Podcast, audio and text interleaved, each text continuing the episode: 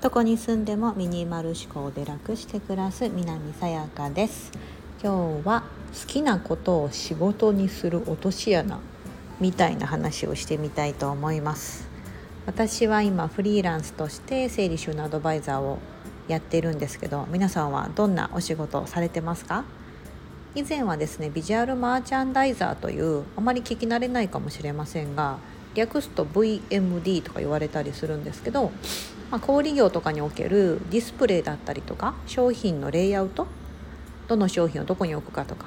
そういった仕事に携わることを長くやってました10年以上やってましたねそこはそれに関しては。前職は去年退職したので今はあの前に取った整理収納アドバイザーという資格を使ってアメリカでちょっとお仕事をしてるんですけどもえっ、とまあちょっとちょっと前職の話になるかな。皆さん好きなことを仕事にするって結構今流行ってるじゃないですか。流行ってる、うん、なんだろう。コロナにもねコロナ禍っていうのを経験したこともあってなんか会社勤めができなくなったりとかオフィスに行けなくなったりアメリカだとですね大量こう解雇ですね、うん、あのやっぱ仕事辞めざるを得なくなってしまった人がたくさん出たりしてなんかこう皆さんこう自分の仕事って何なんだろうってこう考える機会があって結構好きなことを仕事にしようとかリモートワークだとか田舎暮らしでとか、ね、どこででも仕事ができるとか、まあ、そういったこといろいろね、今世間では言われてると思いますしいろんなことを考えていらっしゃるかなと思います。私もそのうちの一人で、うん、何か私もこう自分でできないかなと思って始めたのが今の仕事だったりするのでこう、まあ、いわば好きなことを仕事にしてるっていうところもあります。でちなみに前職のそのビジュアルマーチャンダイジングも自らもともとは営業職でやってたのを自ら手を挙げてですね私は営業じゃなくてその仕事やりたいですって言ってそういった専門の部署にこう採用してもらってやってたんですけどいざこう自分の好きなことを仕事にしたと思ってやり始めると初めやる気満々なんですけどだんだんだんだんあれ？思ってたのと違うぞみたいなことになりがちなんですよね。ここが落とし穴かなと思うんです。あのある有名な大学教授の方がですねあのお話ししてたこともあってすごいそうだなと思ったんですけど好きなことを仕事にするってやり始めるとですね絶対嫌なこと自分が嫌でやりたくないことも絶対やらなきゃいけない時が来ると。うん、なので本当に好きなことだけで仕事をしていくっていうのはまず不可能なんだよってことをお話ししていてああそうだなっていうのはすごく思いました。うん、あの全体的にそのそれは好きなんだけどもでも仕事って多岐にわたるじゃないですか。ね、雑用のこともしなきゃいけなかったりするだろうし、うん、本当はやりたくないようなちょっとプレッシャーがかかるようなこともやらなきゃいけなかったりするだろうしとか、うん、なんかそういったことを含めて、まあ、好きな仕事のはずなんですけども中にはそういった、ね、時にあれ？これは違うかったな私の好きなことじゃないかもと思ってまた新たに好きなこと探しみたいなことを、うん、してしまうとですねどんどんどんどんですねこうあれ私これじゃないまたこれでもないあれでもないって言って、うん、こうなかなかこう仕事が定まらなかったりとか。うんで結局最終的にああやりたいことって何なんだろうとか 好きなことって何なんだろうみたいな感じになりがちなのかなと思います。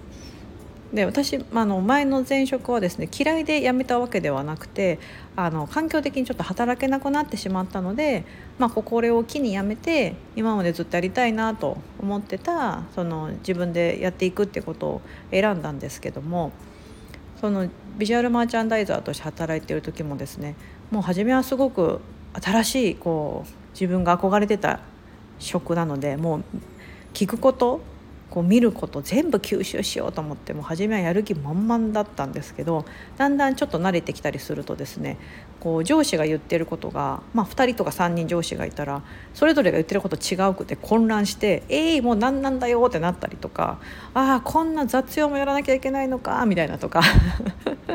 ねまだ若かったんであのまだ時間あの子供もいないし結婚もしてないしで自分に時間もあったんでねまあ、雑用があってもまあ残業してちょっとやればいけるかとかって乗り越えれましたけどその時に思いますよね。えこれはやりたくないんだけどなみたいな、うん、そうそうそう。でもまあ私の場合はなんだかんだで、あの、その会社もすごい好きで方針も好きで周りの人にも恵まれて、ね、10年以上続けて育休とか産休とかいろんなこう休んだりとかもしながらも続けてこれたんですけどもなんかこう好きなことを仕事にするって流行ってますけどこのちゃんとそういった部分もそうそれをやるためにはすごく嫌なところもあるんだよってことを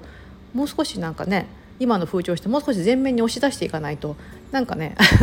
やってみたもののみんなまたそこから路頭に迷うみたいな感じになりがちだなっていうのはすごく思います。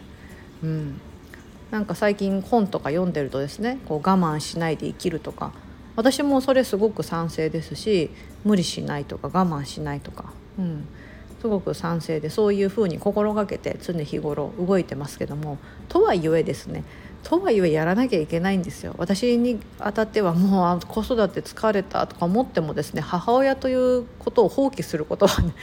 まあ、できなくてですね、まあ、しようとは思わないんですけどだからもういやいややらなきゃいけないことあるじゃないですか。うん。ね、家のこととかもそうですけど。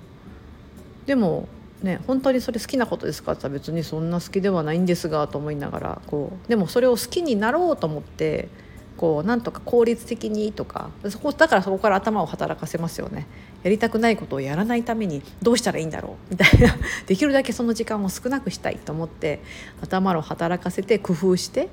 やって。あそれがうまくいったらあこれはうまくいったからちょっと皆さんにもシェアしようみたいな感じでこうインスタグラムとかでお伝えしたりもするんですけどこう言ったらいいよとかこういう考え方がいいなとか自分の中でありますけど。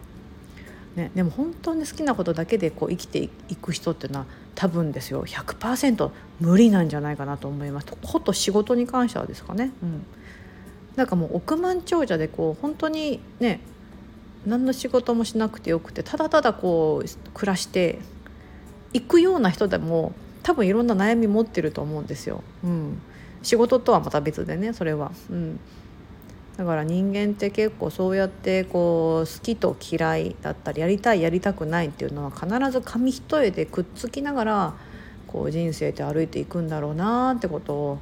最近ふと思いながら なんかそんな配信が続いておりまして申し訳ないです。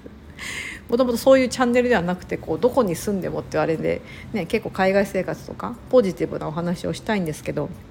やっぱポジティブの中には必ずネガティブがくっついてくるものだと思うのでポジティブネガティブがあるからこそポジティブを感じられると思うんですよね。うんうんうん、なんかそんな風に思った次第であります。だから好きなことを仕事にするっていうのは必ずやりたくないこともなんかつきまとってくるんだなってことを前提にこう自分の好きを追求しながら仕事をしたりとか、うん、何か作業をしたりとかできたらいいなというふうに思っています。皆さんはどんなお仕事されていますか？もし教えていただけたら嬉しいです。それでは本日も素敵な一日をお過ごしください。